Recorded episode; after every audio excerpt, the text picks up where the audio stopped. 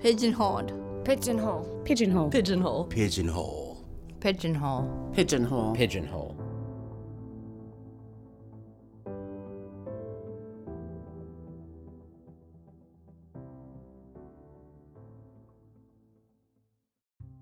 This is a rebroadcast of an interview from February 2017, back when the organization Advance Gender Equity in the Arts was called Age and Gender Equity in the Arts.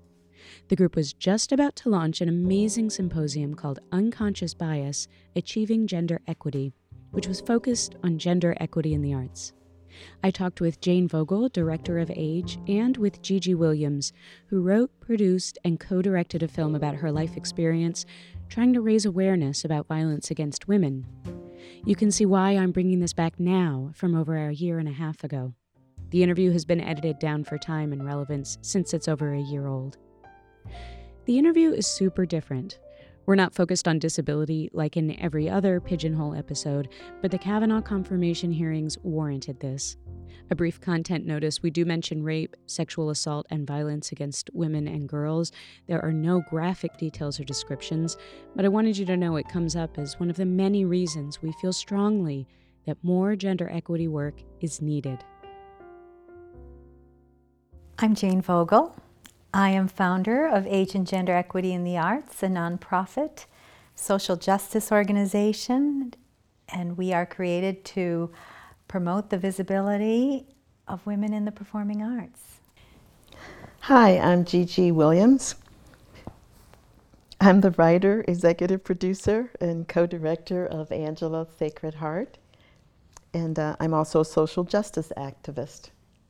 It's January 20th which is um, a really meaningful day for us to be sitting and talking about women's rights and equity in general, equity across the board. And we're here to talk about the symposium that was your idea, Jane, and we're on the committee for it. One of the hashtags that recently came up was now more than ever.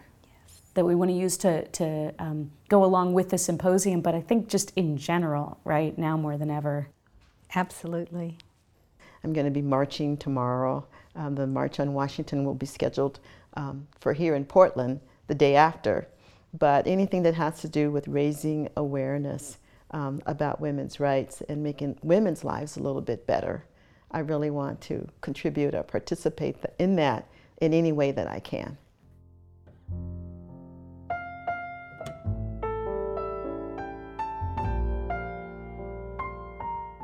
Know that, Jane, as you've been um, designing and programming this symposium, you have met against some pushback of people saying, why?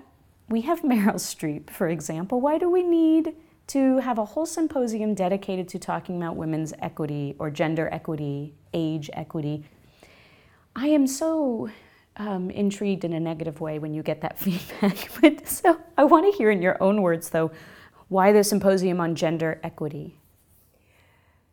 And more specifically, it's not just about gender equity, but it's about the unconscious bias around gender equity. And for me, unconscious bias is that it lives in each one of us, but it's that part of ourselves that actually influences our behavior. did y'all watch the debates? There was a point where Hillary said, We all have unconscious bias. We all have unconscious bias. And her opponent, I don't. And that, that is exactly what you're getting at.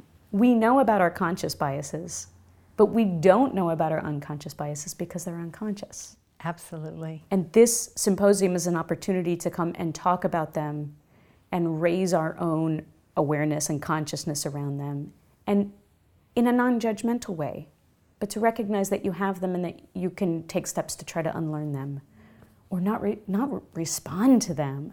Mm-hmm. Conscious bias is what we intend and what we say. Portland is, tends to be a pretty progressive uh, community, uh, particularly the arts community. And uh, you don't find a lot of people overtly making racist comments, sexist comments, misogynistic, supporting misogyny, or bigotry. However, when we look at actual behavior patterns, We are not post racial in Portland. We don't have gender equity. Trans women, queer women, women with disabilities are still marginalized. And that is coming from the unconscious piece. And I feel that in order to really make changes, we need to focus on looking at ourselves, looking at that part of ourselves that we really don't have awareness of. It's a very difficult thing to do. And um, I was excited to do that because I feel that it's an, it's an important piece in terms of moving us forward in, in creating change. What I wasn't expecting was the pushback when it came time to asking for funding. Um, because I had such support and enthusiasm from people about, yes, this is absolutely a topic that needs to be addressed. When I went out and I approached women led organizations, corporations, foundations, and not just women led, men led organizations as well, I was not prepared for the response. And, and the response was um, I got several people saying to me, you know, we really don't have gender inequity in Portland. Um, and, and they could name women actors who they saw on the stage, and they could name, uh, they said, and, and we have Hillary running for president. I would say, well, you know, 85% of our theater companies, professional theater companies, are led by men, white men in this town, and they're wonderful men. They're very talented, artistic men, but they are men. And they see the world through their male eyes because that's how human nature works. And that's a national statistic. And the other statistic, which Gigi and I share a lot of common passion around, is the statistic of violence against girls and women. That every 90 seconds, a woman is raped. And that speaks volumes. Rape, sexual assault, violence against girls and women is all about disempowerment. And we have stories about disempowerment in the theater, on the film, in the screens, and that's normalized. And I want I don't have answers.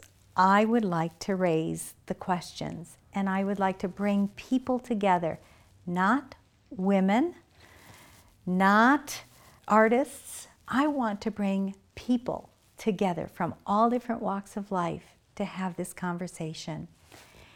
And together, if we can create a safe environment, maybe we can create, co-create some new ideas, some new narratives, some new awareness and enthusiasm about how we can move forward. And now more than ever, we need to do that because regardless of what your political persuasion is, I'm not interested in having political discussions. However, I am interested in safety and dignity and respect for all people. And that is not what I've been hearing in this election. Um, and, and so now more than ever, we need to rise up and talk about these things and make sure that we keep moving in the right direction. Yeah. The other thing that I would mention is that um, the state of the industry in theater right now is such that for women, there are such few roles and opportunities for them that when a woman speaks out uh, and says, I don't like it when you touch me like this or whatever, um, there is the potential for subtle retribution. At least the woman feels that it increases her chances of not being asked to come back and be cast again. And so women are more silent and they put up with that kind of thing.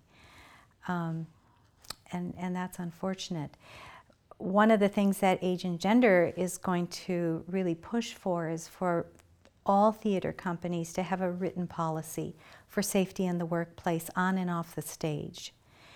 Um, and, and theater companies. I know they're stretched with resources, but this is something that can be implemented without a lot of extra work because since the uh, Profiles Theater in Chicago, not our, our profile theater here, but the one in Chicago, when they had um, uh, revealed that through an investigation that there had been 20 years of abuse by the artistic director towards the women who had been working there, uh, several theater companies got together and they de- developed a code of conduct. And they are encouraging theater companies across the country to pilot that and give them feedback. So there are documents available that theater companies can, can use and modify to meet their needs. But we have to begin by having a policy.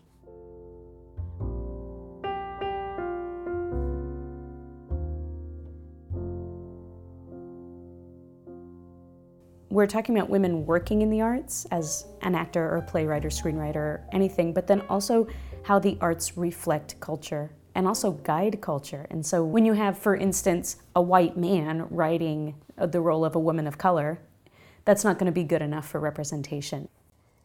And there, there's discussion and argument about that because the men who are writing and have written, many of them are really, really good writers but they the opportunity for the woman to tell her story is not there. And um, women who are playwrights are mentored differently in playwriting school. And you know there's uh, you know some research to back that up now. Women are not produced. And so many women end up leaving the profession.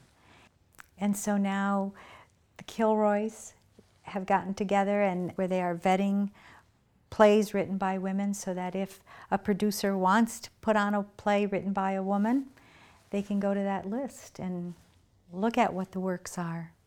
Yeah. Is there, Gigi, do you know, is there a list like that of, of women made or women directed films? There is, there is an organization that regularly puts together um, a weekly list but it just gives a list of the, the numbers. It tallies the numbers. Um, and probably, I think at the end of last year, they had a, a long list about the numbers of films made over the year by women, directed by women, women's stories. And it's very lacking. I mean, we really do need to get those numbers up. It's a very, very small percentage of films, and it's getting smaller and smaller. So that's why I really want to uh, get my film done, and I want to support films made by women. So I went to see um, Hidden Figures over the Christmas holidays, and that's a film about women, you know, starring three black women who played a major part in the space program uh, in helping, you know, to get that. What was what was his name? John Glenn. John Glenn, yes. They helped to get uh, John Glenn, the first American astronaut, out into space. And they played a tremendous part in this program. They were, they were scientists, they were mathematicians, they were engineers, and they really didn't get treated with respect. And a lot of that had to do with the unconscious and the conscious bias, because we're looking at women and we're looking at African American women. And it was, it was very sad but it made you laugh and it made, it made me cry. And these are the films that I would like to see. We need to make more films like that about women because we learn a lot by people from their stories. And I didn't know about their story until they made this film about it. And the film also demonstrated what bias looks like and, and what their challenge was and what their journey was. And so we, we learn to emotionally connect to the actors on the screen and also the audience connects with each other emotionally. At the end of the screening, um, there was a loud applause from the entire audience. So we had been on that journey together and we had an emotional experience together. And I think that the, the, the audience, which was primarily white, learned something about what that experience is like. if you are a person of color and what their life looks like and what their life feels like. If you're so um, detached from that environment and not connected to it in any way, how else would you have any way of knowing? And that's why a lot of people think, oh, there's no bias anymore. There's no racism anymore. It doesn't exist. How do you know? How do they know? And so I really um, applauded the filmmakers for that film. And one of the most uh, important examples I think that a lot of people were surprised about was the fact that these women were not allowed to use the restroom in the building where they worked. This was in the 1950s. It was a big complex, but the, the, the colored restrooms were situated a half a mile away in another building. And so on their breaks, their 15 minute breaks, they had to run to use the restroom and run back to their office to get back on time. And they were consistently yelled at because they were late. And why, why do you take so long to use the restroom? So finally, eventually, um, they realized that that was going to be a major problem, especially since there was a restroom right there in the building. So these, these are the challenges that people have been black black people and women have their issues too but we need to we need to talk about these things we need to make more stories about these things so that we will have a little bit more empathy understanding and compassion about other people and their challenges yeah and that starts with acknowledging you know what i didn't know that i had never thought of that before i'm glad it's, i know that it's now. unconscious they had right. no idea well and privilege allows people to be unconscious. Mm-hmm. That's one of the luxuries that comes with privilege. Is that you don't have to notice until it affects you, until it affects you in some way. And in this particular case, it affected them because it, it affected their ability to perform their job. And so then they became aware this is a challenge and we need to do something about it. Other than that, they, they had no knowledge and they really didn't need to care about what was going on. And isn't it interesting too? Like, we don't want to integrate the bathrooms for your comfort and your dignity, but you're taking too long to go to the bathroom and that's causing a problem for us. It's still, it, it is, even when we start to take those steps toward equity, we still often center the most privileged self in that that oh we we we can't delay we need these numbers run so that the space program can work on time not so that these african american women have dignity right and so when we change the action when we change the bathroom policy that doesn't mean that we suddenly have become post-racial exactly. or post-sexist or misogynist because we didn't do it out of an empathic reason, like you're saying. We did it because it was bogging them down. It was it was hurting the system. Exactly. Yeah. Which is why it's so important to get the stories out in the media, get more kinds of stories out so people can say, "Oh, I care about that other person's perspective, not just my own." And that's that's the whole point that we get out of our heads and out of our perspective and be able to appreciate other people's points of views, you know, and their perspectives.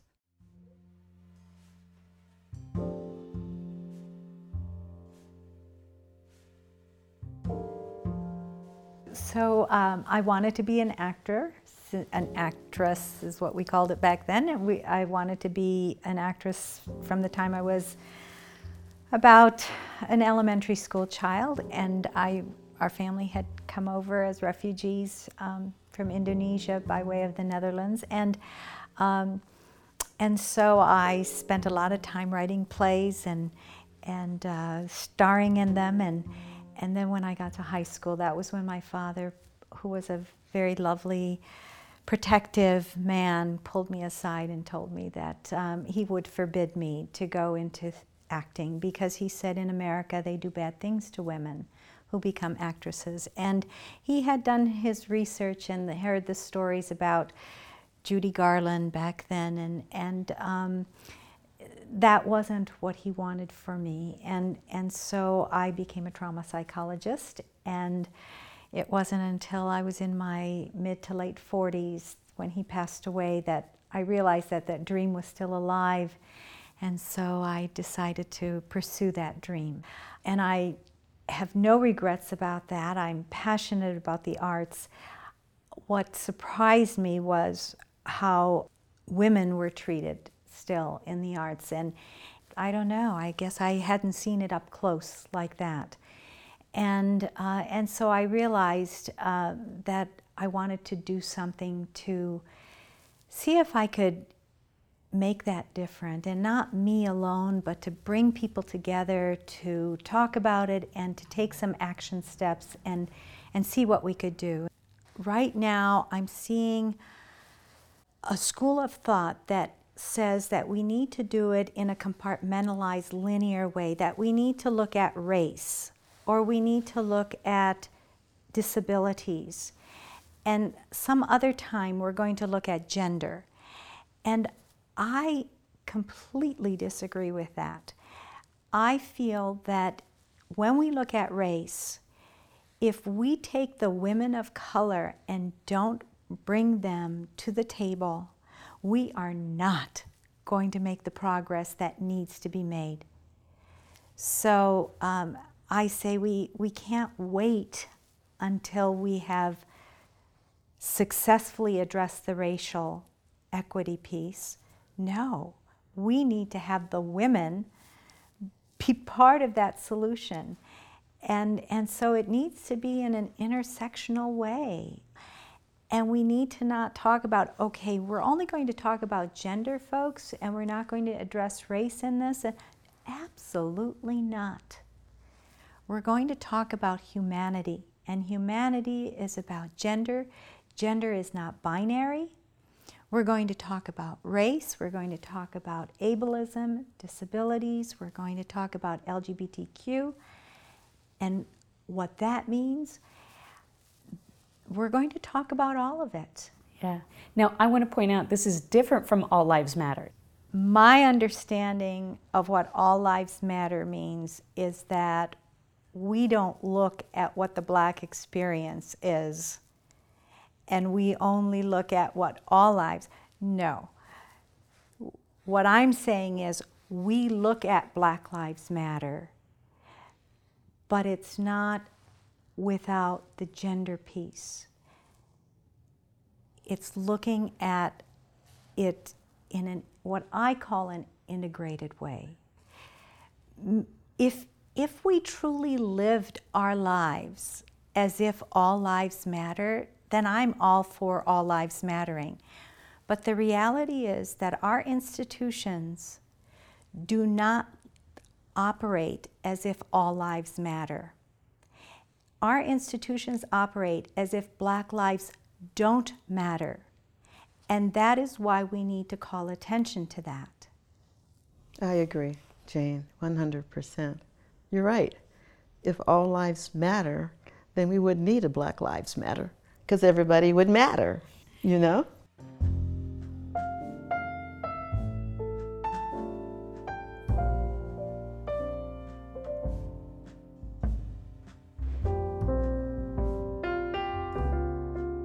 Another interesting that's, thing that's happening in this moment is we have people coming into extraordinarily high offices, including the highest office in the country, people who don't actually have training or education or job experience in the jobs that they're moving into, which I find completely terrifying and mind blowing.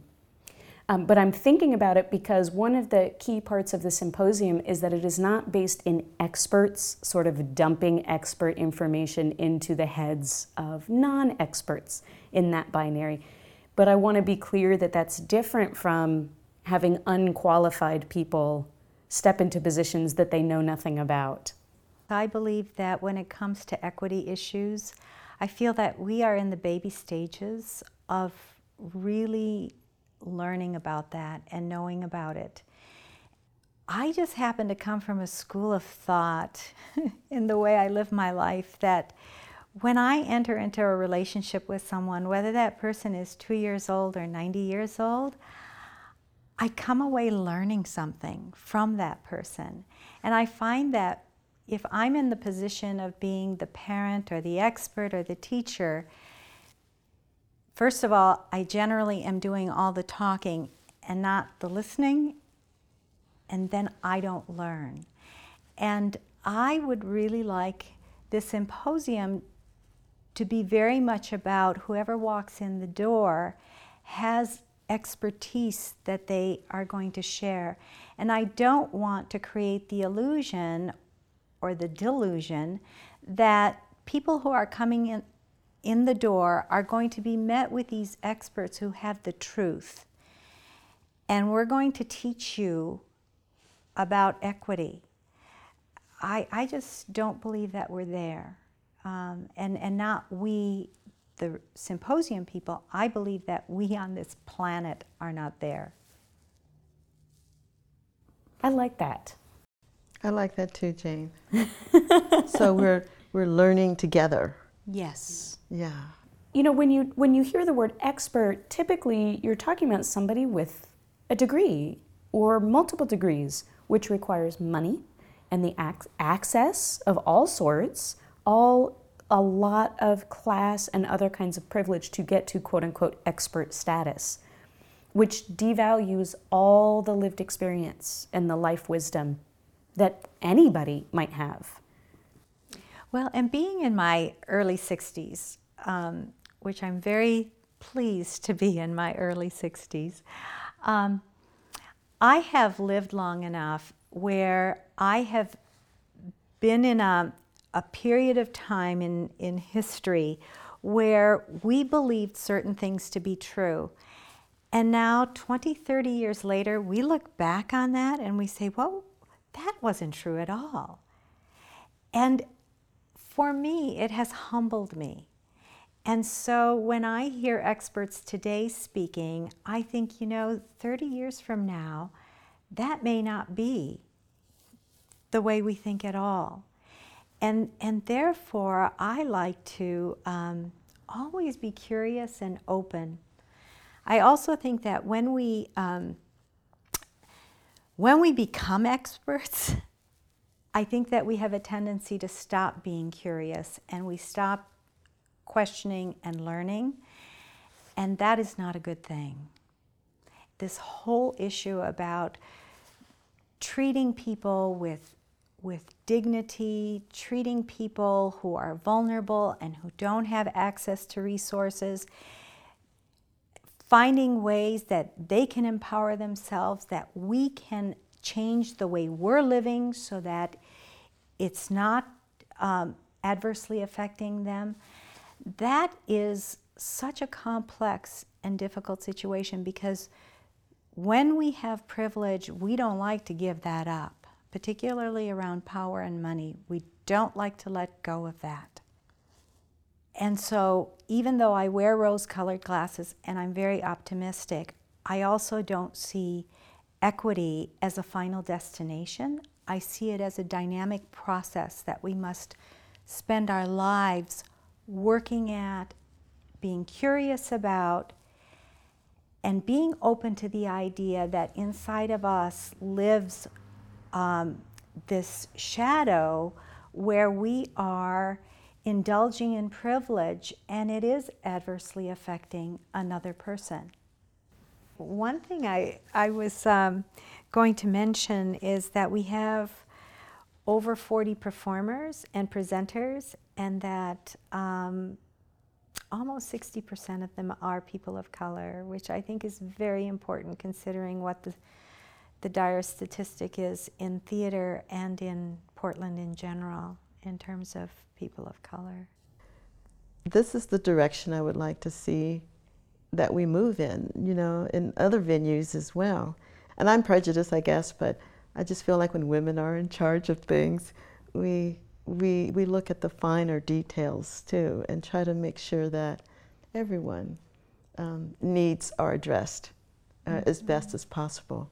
Try to make people as comfortable as possible. Isn't that correct, Jane? Yeah. Yeah, I think as a society, we have a tendency to value um, cognition, thinking, um, and we tend to devalue emotions. And we, we also uh, say that physical um, strength and brain power we often associate with masculinity and we, we associate emotions with fe- the feminine.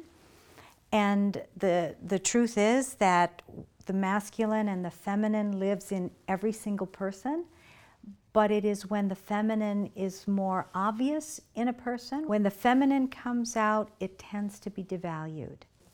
That has to change. That has to change. And that's not going to change as long as we, the stories that are on television, on the film, and on the stage are celebrating violence and aggression as opposed to emotions and relationships and uh, the things that we attribute more to the feminine. What we're trying to do in, in my work and in your work is to try to put a focus on that and try to bring more things back into balance. In reference to art, um, the arts in general, I think it's very important. Art to me is the truest expression of the human spirit. It can tell our stories, any kind of art. And in my opinion, art stems from a very human need for beauty and meaning in life. We, we are inspired by beauty, and we all long for meaning and purpose in our lives. We cannot live without oxygen, and we cannot live without art.